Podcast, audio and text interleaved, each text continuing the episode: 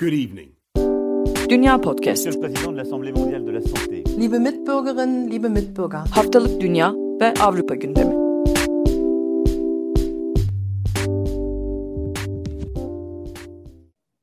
Dünya Podcast'ten herkese merhaba. Ben Seda Karatabanoğlu. Yeni formatımız Diyalog'un ikinci bölümündesiniz. Bugün 11 Aralık Cuma. Ee, bir konuğum var. Aşıyı konuşmak üzere birlikteyiz. Doktor Pınar Aksoy. Ee, kendisi moleküler biyoloji ve genetik alanında e, doktorasını tamamladı ve doktor sonrası araştırmacı olarak Amerika'da yaşıyor. Yine doktorasını da Amerika'da e, tamamladı. Hoş geldiniz Pınar Hanım. Hoş bulduk. Herkese merhaba. Nasılsınız? İyiyim. Çok teşekkür ederim. Siz nasılsınız? İyiyim ben de. Ee, sizi ben Göçmen Kadınların Instagram hesabında görmüştüm. Aşıyla ilgili bir videonuz vardı. Bir göçmen kadınlar vesilesiyle bir araya gelmiş olmamız da beni ayrıca mutlu ediyor. Ee, Evet, evet. Aşı çalışmaları aslında e, İngiltere'de, Rusya'da başladı. Bazı ülkelerde faz 3 çalışmaları devam ediyor. E, çok detaylı haberler var kimi yerlerde ama ben aslında aşı türlerini sorarak başlamak istiyorum aslında. Öncelikle mRNA aşısı nedir? Bunu açıklamanızı e, rica ediyorum. Çünkü e, ilk onay alan ve İngiltere'de yani batıda e, uygulanmaya başlayan Pfizer ve BioNTech aşısı e, mRNA teknolojisi içeriyor. E, Bunu sormak istiyorum öncelikle. Evet, e, dediğiniz gibi iki tane şu an onay almış aşı, iki farklı şirketin aşısı. İkisi de mRNA teknolojisini kullan- kullanıyor. Bu mRNA teknolojisinin aşılarda kullanımı yani ilk kez e, onay alıyor. Yoksa buna yönelik araştırmalar vardı. mRNA'ların aşı için kullanımına yönelik ala- araştırmalar vardı sanırım son 5 yıldır. Fakat onay alan ilk aşı e, COVID vesilesiyle e, almış oldu. mRNA aşısı nedir açıklamadan önce herkes herkese bir mRNA nedir onu anlatmak istiyorum.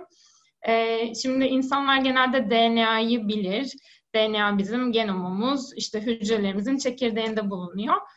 Bundan proteinler üretmek için öncelikle DNA'dan mRNA üretiliyor ve daha sonra mRNA mesela sitoplazmaya gidiyor. Orada da işte proteinler üretiliyor. E, mRNA yani DNA'dan farklı.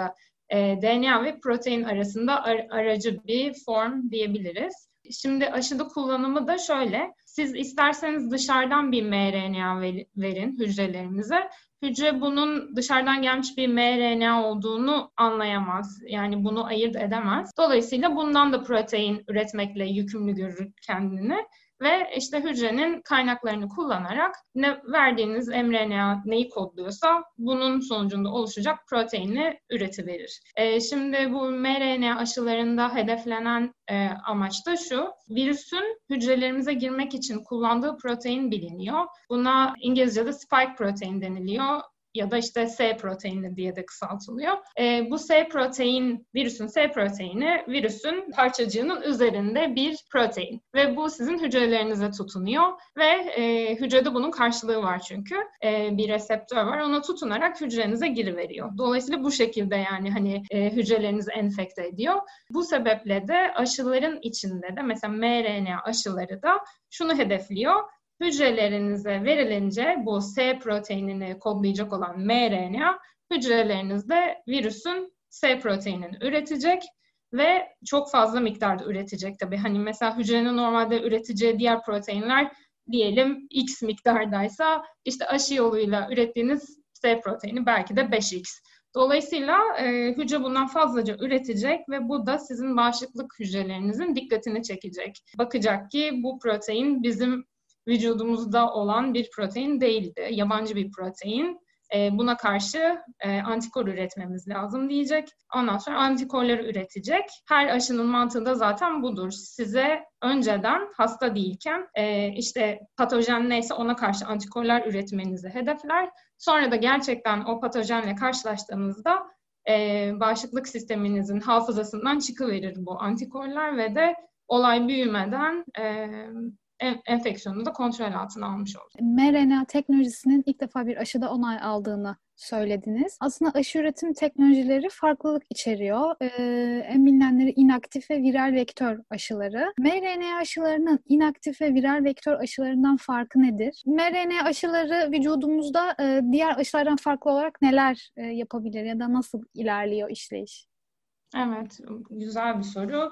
Ee, şimdi mesela inaktif virüs dediğimiz şey virüsün e, bir, bir şekilde kimyasal metotlarla ya da artık fiziksel metotlarla zayıf zayıflaştırılmış hali. Dolayısıyla bu hani sizin vücudunuzda çoğalamaz. Ama e, gerçek bir virüs olarak bağışıklık sisteminizin dikkatini çeker. Dolayısıyla hani sanki normal bir bağış yani normal bir enfeksiyonmuş gibi ilerler olay. E, fakat mesela işte bu mRNA aşısında ortada virüs yok, bir şey yok. E, sadece olan e, olay şu ki sizin hücreleriniz virüsün S proteinini üretirken buluyor kendilerini ve bunu da bağışıklık sistemi görüyor. Zannediyor ki hani böyle bir enfeksiyon zaten olmuş ve hani hücreleriniz virüsü kapmış, viral proteinler üretmeye başlamış e, gibi düşünülüp bir e, bağışıklık cevabı görülüyor. E, viral vektörler de aslında e, ikisinin arasında bir şey diyebiliriz herhalde. Çünkü viral vektörlerin kullanımında da hedeflenen virüsten başka bir virüs aracı olarak kullanılıyor. Diyelim ki mesela şimdi COVID, koronavirüs yüzünden olan bir hastalık.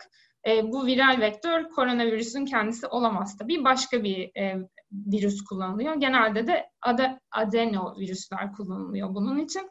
Normalde hepimiz adenovirüslerle karşılaşmışızdır. İşte böyle gözde pembelik yapan enfeksiyonlar ya da bazı böyle boğaz ağrıları. Hani bir çeşit e, soğuk algınlığı e, yaratır adenovirüsler normalde e, vücudumuzda. E, ve şimdi mesela bu COVID'e karşı üretilen aşıların çoğu da viral vektörlerin çoğu da adenovirüsleri kullanıyor. Fakat bunun çeşitli sorunları olabilir deniliyor. Ee, şöyle, şimdi hepimiz zaman zaman adenovirüslerle karşılaşmışsak e, hayatımız boyunca. Dolayısıyla bunlara karşı da hali hazırda bir antikorumuz olabilir. Ve de hani şimdi aşıyla gelecek olan adenovirüs aslında bize iyi bir şey yapacakken e, hani koronavirüsün proteinini ürettirecekken diyelim. Daha doğrusu antikorunu ürettirecekken ne olacak? E, vücut zannedecek ki adenovirüs enfeksiyonuyla karşı karşıya e, ve de zaten geçmişte de üretmiş antikorlar hani o şekilde aşının etkisini azaltabilir diye e, bir tedirginlik var. E, ama mesela bazı şirketler, mesela Johnson Johnson da viral vektörleri kullanıyor. Mesela onların seçtiği adenovirüs türü daha az rastlanılan bir tür ki hani hafızamızda hali hazırda bir antikor olmasın ve aşının etkisi azalmasın. Ama bir şirket vardı, Çin şirketi, nasıl okunduğunu bilmiyorum ama CanSino diye okuyacağım yazılışı gibi. Mesela o bayağı yaygın olan bir e, adenovirüs tipini kullanıyormuş ve özellikle yaşlı insanlar hayatları boyunca bunu büyük ihtimal görmüş olacakları için özellikle yaşı ileri insanlarda bu aşının mesela etkisinin zayıf kalacağı düşünülüyor. İnaktif virüslerle ilgili bir eklemeyi unuttuğum şey de bunlar genellikle o kadar fazla bir bağışıklık cevabı oluşturmuyor diye düşünülüyor. Dolayısıyla genelde inaktif virüslerde ikinci bir doza da e, gerek olduğu düşünülüyor inak, inaktif virüs teknolojisinde. Aslında bu onay alan e, Pfizer e, BioNTech aşısı mRNA teknolojisi kullanmasına rağmen de iki doz yapılıyor. Evet, Onun o. nedeni nedir? İki evet, doz olması. Doğru. O da aslında demek ki benzer bir şey. E, yani ilk yani tek dozla yaratacağınız bağışıklık cevabı yeterli değil. Hani nasıl desem e, yani etkinlik olarak yeterli değil. Bir de kalıcılık da isteniyor. Tabii ne kadar kalıcı olacağını da bilmiyoruz zaten aslında bu yaratacağımız bağışıklığın. Ama hani e, bunu güçlendirmek adına e, evet ikinci bir doz mRNA aşılarında da var.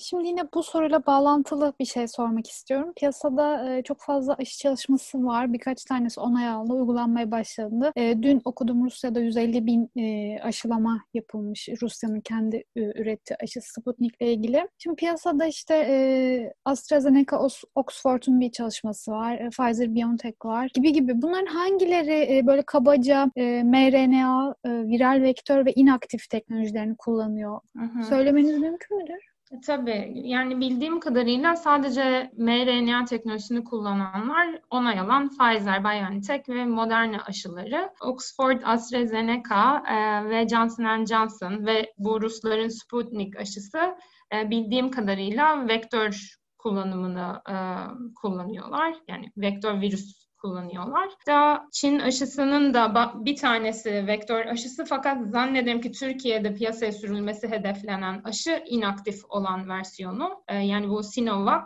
bildiğim kadarıyla inaktif virüs içeriyor. Peki mRNA aşısı neden eksi 70 derecede muhafaza edilmeli? Çünkü Türkiye'de bildiğim kadarıyla muhafaza etmesi zor olacağı için bu aşıyı tercih etmedi. Tabi bu aşı için anlaşma yaptı. Fransa ve İngiltere'de bir önceki programda konuşmuştuk. E, lojistik için ayrıca bir bütçe ayrıldı. Çünkü ülkenin her köşesine gitmek durumunda bu aşı ve e, 5-10 gün arasında kullanılmalı e, gibi detaylar evet. var. E, niçin eksi 70'te saklanmalı? E, şimdi bu RNA'nın yapısıyla alakalı.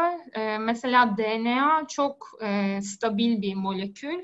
Çünkü bunun nedenleri yani çeşitli nedenleri var. Kabaca mesela çift sarmaldır DNA e, ve de işte içeriğindeki şeker adını veren deoksiriboz şekeridir ve e, bunda bir tane oksijen eksiktir mesela RNA'nın ribozuna göre. E, dolayısıyla hani RNA'nın böyle kimyasal ve fiziksel farklılıkları var DNA'dan. Daha böyle geçici bir molekül olmasını sağlayan ve bu da aslında istediğimiz bir şey normal şartlar altında. Yani hücreniz DNA'sı var zaten çekirdekte oturuyor. İşte bir protein sentezlenmesi gerektiği zaman RNA üretiliyor. RNA sitoplazmaya gidiyor. Orada üretilecek protein neyse üretiliyor. Şimdi RNA eğer DNA kadar kalıcı bir şey olsaydı orada oturmaya devam edecekti. Sitoplazmada bir sürü bir sürü protein üretecektiniz. E, bu da yani istenilen bir şey değil. Dolayısıyla hani böyle aracı bir elçi gibi mesajını verip hani ortadan yok olması hedefleniyor. Dolayısıyla o zaten hani böyle e, gelişmiş yıllar içinde. Fakat tabii şimdi onu aşı için kullandığınızda bu dezavantaj haline geliyor. E, yani hani ya içine bir şeyler katacaksınız bu RNA e, aşısının ve bir şekilde onun dayanıklılığını arttıracaksınız. Ya da çok soğukta tutacaksınız. Çünkü bunun nedeninde şu RNA'yı yok eden, RNA'yı parçalayan enzimler var. Bunlara da RNAz deniliyor ve bunlar her yerde yani havada her yerde bunlarla başa çıkmanıza imkan yok eğer bir şey katmayacaksanız aşınıza. E, fakat bu enzimler de eksi 70 derecede aktif olmadıkları için hani o şekilde soğuk, soğukta tutarak aşıyı hani bunu degrade eden enzimlerden korumuş oluyorsunuz. Fakat bildiğim kadarıyla e, Pfizer'inki sizin de dediğiniz gibi yani normalde eksi 70'te saklanmalı. Fakat eğer çözündüyse e, o zaman da buzdolabında sanırım 5 güne kadar dayanabiliyor. E, fakat çözündükten sonra tekrar dondurulmaması gerekiyor. Pfizer bu işte hani dezavantajın önüne geçmek için aslında bir şeyler yapıyor diye okudum. Mesela kendi lojistik hani ne, nasıl diyelim mesela tırlarıyla işte hastanelere ulaşacak. Bu tırların içinde derin dondurucular olacak. Ve eğer mesela aşıyı alan yerde fazlaca derin dondurucular yoksa bu tır orada 15 güne kadar kalabilecek mesela diyelim 15 gün kaldı tırın içinde zaten. E sonra 5 günde buzdolabında kaldı. Hani böyle bir 20 günlük esneklik var Pfizer'in e, aşısıyla. Moderna bildiğim kadarıyla yani tam detayını bilmiyorum ne tür bir modifikasyon yaptı aşıya Pfizer'e göre.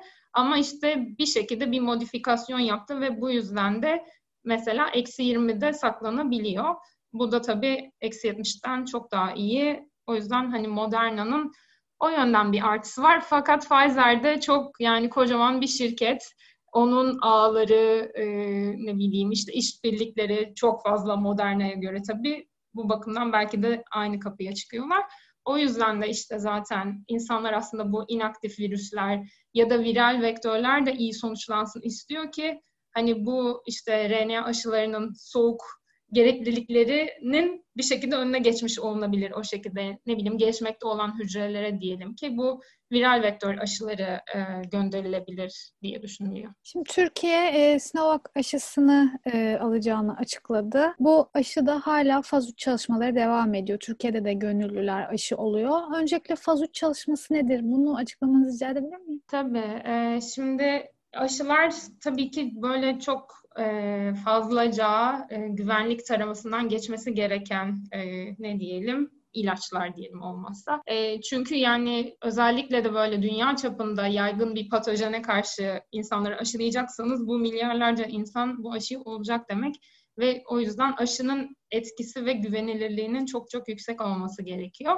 E, o yüzden de zaten yani her türlü aslında ilaç piyasaya sürülmeden önce mesela kanser ilaçları da aynı şekilde önce bir tabakta dediğimiz in vitro deneyler olur. İşte hipoteziniz doğrulanır. Sonra hayvan deneylerine geçilir. Hayvanlarda da beklediğiniz etki neyse onu görürsünüz mesela. Sonra işte başvurursunuz, başvurursunuz hangi ülkedeyseniz oranın işte yani hani bunları regüle eden birime başvurursunuz ve o birim bakar bugüne kadar ne ürettiniz işte tamam tabakta yaptığınız deneyler hayvan deneyleri tamam insanlara geçebilirsiniz der ve o zaman faz 1 e, hakkını kazanmış olursunuz. Faz 1 çok az insan üzerinde yapılır. Yani böyle onlarca insan üzerinde ve oradaki tek hedef e, bir de şöyle sağlıklı insanlara yapılır. Şimdi aşı olunca zaten e, hedef sağlıklı insana yapmak olduğu için olay biraz daha karışık. Fakat yine de işte faz 1'de diyelim yetişkin, e, ondan sonra bir hastalığı olmayan, sağlıklı onlarca insana yapılıyor. Buradaki tek amaç bunun güvenliğine bakmak. Yani ne kadar güvenilir bir yan etki olduğunu ciddi insanlarda buna bakmak. Daha sonra ikinci faza geçtiğinde bu, bu sefer hani koruyuculuğu, dozu ve yine yan etkileri gözden geçiriliyor ve insan sayısı yüzlerce insana çıkıyor. E, şimdi faz 1 ve faz 2'de bir doza karar kıldınız. Mesela işte bir, bu Moderna'nın e, denediği dozlardan biri çok fazla yan etki yaratmıştı. Yazın hatta böyle korkutucu sonuçlar çıkmıştı. E, fakat bunlar işte buna yarıyor. Hani diyorsunuz ki tamam bu kadar doz yüksek. O yüzden faz 3'te onu değil de ondan bir alt dozu deniyorsunuz. İşte faz 3'e geçtiğiniz zaman da bir kere bir hedefiniz olması lazım. Tabii protokoller oluyor, şöyle olacak, işte şu yaş aralığı denenecek, şöyle bir sonuç bekliyoruz. Yani bir e, hipoteziniz olması lazım. Mesela yüzde 60'dan fazla etkinlik bekliyoruz gibi bir şeyle çıka gelmeniz lazım. Ve de yaş aralığı da biraz daha genişletilebilir faz 3'te örneğin faz 2'ye göre. Burada da hedef ya şöyle bir farklılığı var. Bu sefer binlerce insan üzerinde deneniyor. İşte dediğiniz gibi mesela diyelim ki Pfizer'inki 43 bin insan üzerinde denenmiş. Moderna'nınki 30 bin insan üzerinde denenmiş ve bunlar farklı ülkelerde farklı enstitülerin işbirliğiyle oluyor.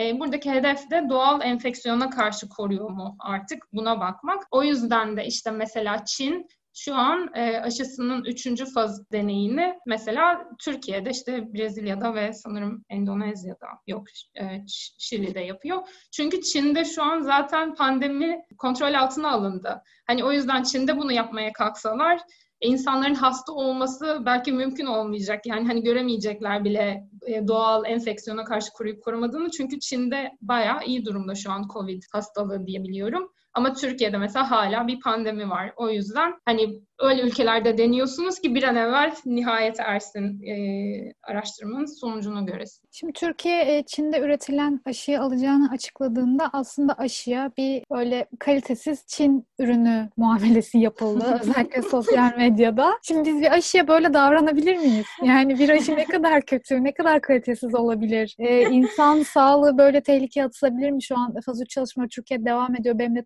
tanıdığım insanlar evet. gönüllü oluyor. Buradan ne söylemek evet. istersiniz? Yani şimdi e, e evet hani anlıyorum insanların tedirginliğini de e, fakat tabii ki aşılarda böyle bir şey olamaz. Çünkü sizin kendi ülkenizin işte bu demin açıklayamadığım işte mesela Sağlık Bakanlığı Türkiye'de bu aşılar kimin onayından geçiyor o kadar aslında emin değilim. İşte diyelim bir birim var. Bu birime güvenmeliyiz. Yani bu birimin yüksek kriterleri ve standartları olmalı. Mesela işte yani o yüzden bir aşı e, diyelim ki etkinliği kanıtlandı. O dünyaya yayalım, herkes aşı olsun denmiyor. Hangi ülkede aşılanacaksa insanlar o ülkenin işte bu biriminden onay alması gerekiyor. Mesela işte şimdi daha dün hatta Amerika onay verdi e, Pfizer'in kullanımına. Dolayısıyla burada bizim Türkiye'deki bu aşının etkinliğini ve gü- yani güvenilirliği değil de diyelim ki etkinliğini e, doğrulayacak birime güvenmemiz lazım. E, fakat şu an bir de insanların tedirginliğine de hak veriyorum. Çünkü faz 3 çalışması tamamlanmadı e, işte Çin aşısının sizin de dediğiniz gibi Sinovac'ın. Gördüğüm kadarıyla da e, Ocak 2021'de artık tamamlanması bekleniyor sanırım. Yani şimdi oradan çok iyi sonuçlar çıkarsa bu Moderna ve Pfizer gibi işte etkisi olsun, güvenilirliği olsun o zaman artık hani buna e, dandik aşı gözüyle bakmamız biraz yersiz olur ve üzücü olur. Yani aşının hangi ülkeden çıktığına değil de etkisine ve güvenilirliğine e, o çalışmanın objektif bir şekilde yapıldığına ve sonuçlarına bakmamız gerekir. Aslında Türkiye'nin bulunduğu konumdan da kaynaklı olarak biz hep Avrupa'dan ibaret sanıyoruz dünyayı. Hani Avrupa'da evet. aşı bulundu, uygulanmaya başlandı. Ee, işte ilkbahar gibi aslında genel bir aşılamaya geçilecek Avrupa'da. işte risk grupları ve işte e, yaş ilerlemiş kişiler aşılandıktan sonra benim e, bulunduğum, yaşadığım ülke Fransa'da Mart gibi işte bütün genel nüfus nüfusun aşılanması planlanıyor. Aynı şekilde İngiltere ve Almanya'da da öyle. Ancak genel olarak yani işte Asya için alırsak Amerika, Güney Amerika'yı da e, genel bir değerlendirmede bulunursak şimdi aşıdan sonra salgın öncesi hayatımıza dönmemiz ne kadar sürer sizce? Yani bütün dünyanın artık salgın bitti denilebilecek şekilde aşılanması ne kadar zaman alır? Şimdi bütün dünyanın dediğimiz zaman senaryo biraz kötü benim de okuduğum ve gördüğüm kadarıyla 2024'ten bahsediliyor bütün dünyayı dünyayı düşünürsek. Fakat hani bizim kendi küçük dünyamızda işte normal hayata biraz dönebilmemiz için belki de ne bileyim hiç olmasa mesela ben Amerika'dayım. Amerika'dan Türkiye'ye korkmadan gidebilmem için yine de sanırım e, gelecek sene bu zamanları beklememiz gerekecek. Çünkü bunun kriteri de şu, yani toplumun %60, %70'inin çok etkili bir aşıyla aşılanmış olması lazım işte Pfizer veya Moderna gibi %90'ın üzerinde etkinliği olan bir aşıyla aşılanması lazım. Bu da şeye bağlı aslında patojen ne kadar işte öldürücü, ne kadar bulaşıcı bunlara bakarak bu rakamlar belirleniyor. Yoksa hani her virüs her virüs için toplumun %60'ı 70'i diyemeyiz. Koronavirüse özel bir rakam bu. Fakat şimdi burada da işte aşı karşıtı insanların varlığı e, vesaire yani hani bilemiyorum toplumun yüzde 60-70'inin aşılanması ne kadar zaman alacak e, bilemeyiz ama yani hani içinde bulunduğumuz ülkelerde bir nebze normale dönmek